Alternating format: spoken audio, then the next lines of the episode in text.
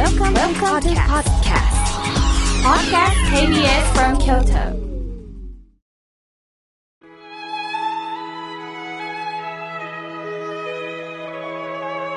改めまして僧侶の河村明慶です今日の法話のテーマは暗きものからの発見についてお話しします秋になると早く日が落ちるし寂しいわとおっしゃる方は多いですね。どうも私たちは暗いというのは怖い寂しいと思ってるようです。暗闇という言葉もあるように、先のことが見えない不安がありますね。さて、闇と光というお話をご存知でしょうか？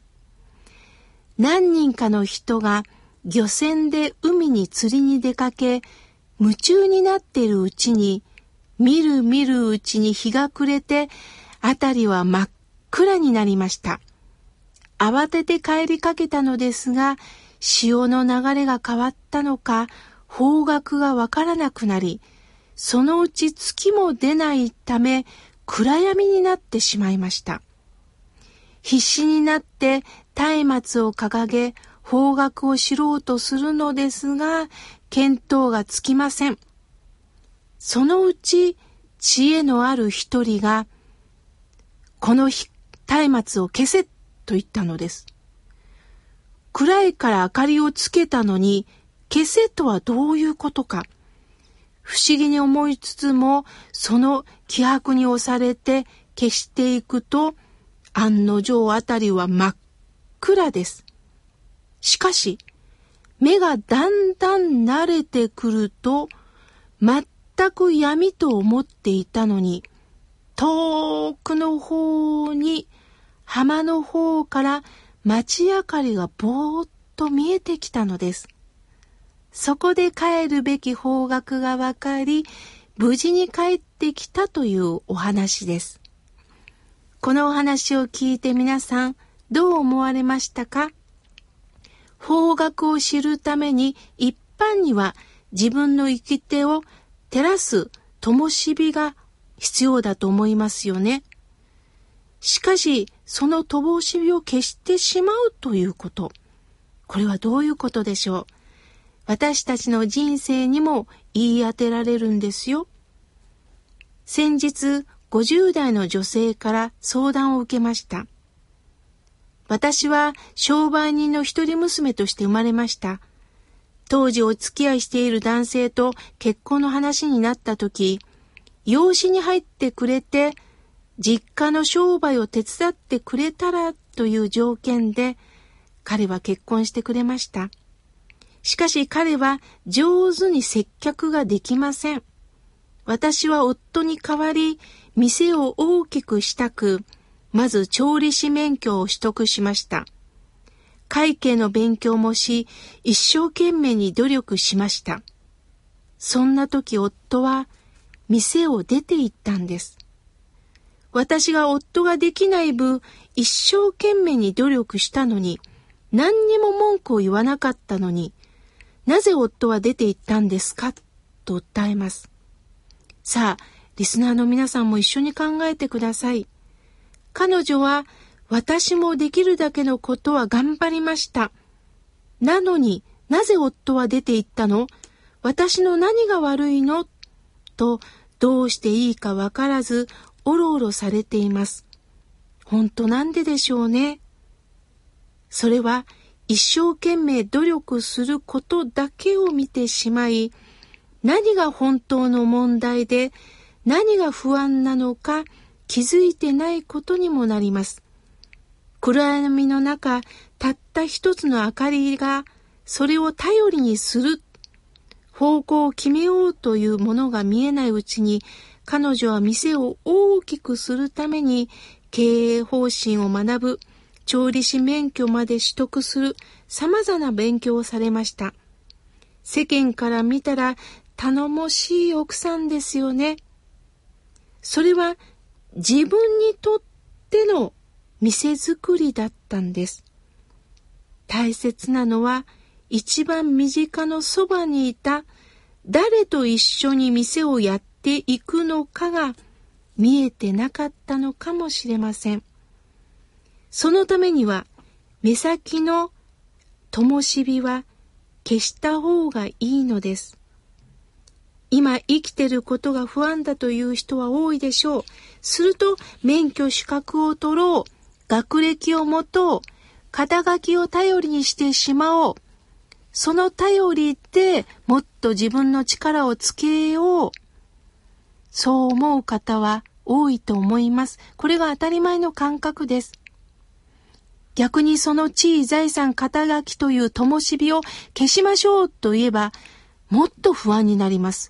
それを消したら、どうして生きていったらいいんですかってなりますよね。しかし、お釈迦様は、その肩書き財産地位、頼りになるというものは、いざという時には、当てにならないんだっておっしゃったんです。だけどそれがなかなか消せないのが私たちです。それで安心したいんですよね。でも人間裸になります。そして裸でお浄土に帰ります。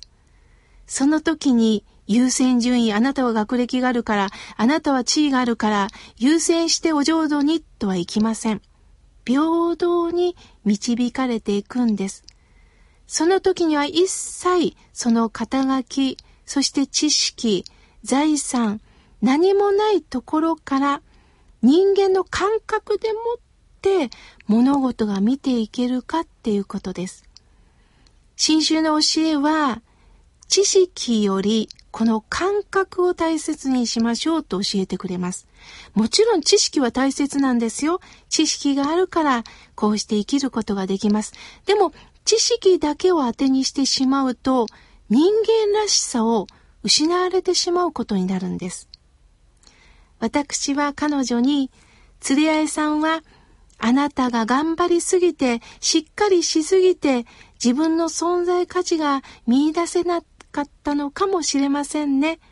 すべてあなたがしてくれるから、努力できるチャンスを失ったのかもしれません。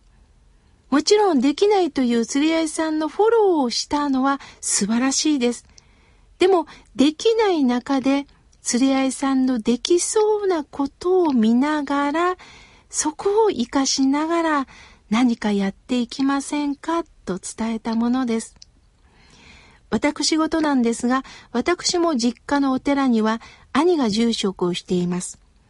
兄と私は正反対の性格です。私が住職だったらこんなこともできるのになぁと、じれったい思いをしたことはもう頻繁にあります。しかし、住職は兄なんです。逆に兄だから人が寄ってきています。私だったらなぁという思いは、努力してる自分に酔いしれてる私なんです。誰と一緒にやっていくのか、そこを見ていきましょう。ハード面を固めるだけではなくって、まずは中身を作っていく。目の前の人と向き合う。私たちはこの目で全てを知ったことにします。一度リセットして消してみませんか？そして耳を澄ましてみませんか？遠くを訪ねてみませんか？きっと見落としているものがあるはずです。お家にお内仏、まあ仏壇とも言うんですが、お内仏を置いてくださいというのは、家族と共に合唱していける場を必要としてくださいということです。共に不安を抱え悩みながら、励まし合いながら、仏法という灯火、阿弥陀様の光をよりどころにして生きていきましょう。目先の灯火はやがて油が尽きれば消えてしまいます。しかし仏様の灯火は消えることのない確かなものです。その確かな光に出会って、それぞれが自らの目先の灯火が必要ではない。共通して見ていけるというその灯火を同じ方向を見ながら生きていきたいなと思います。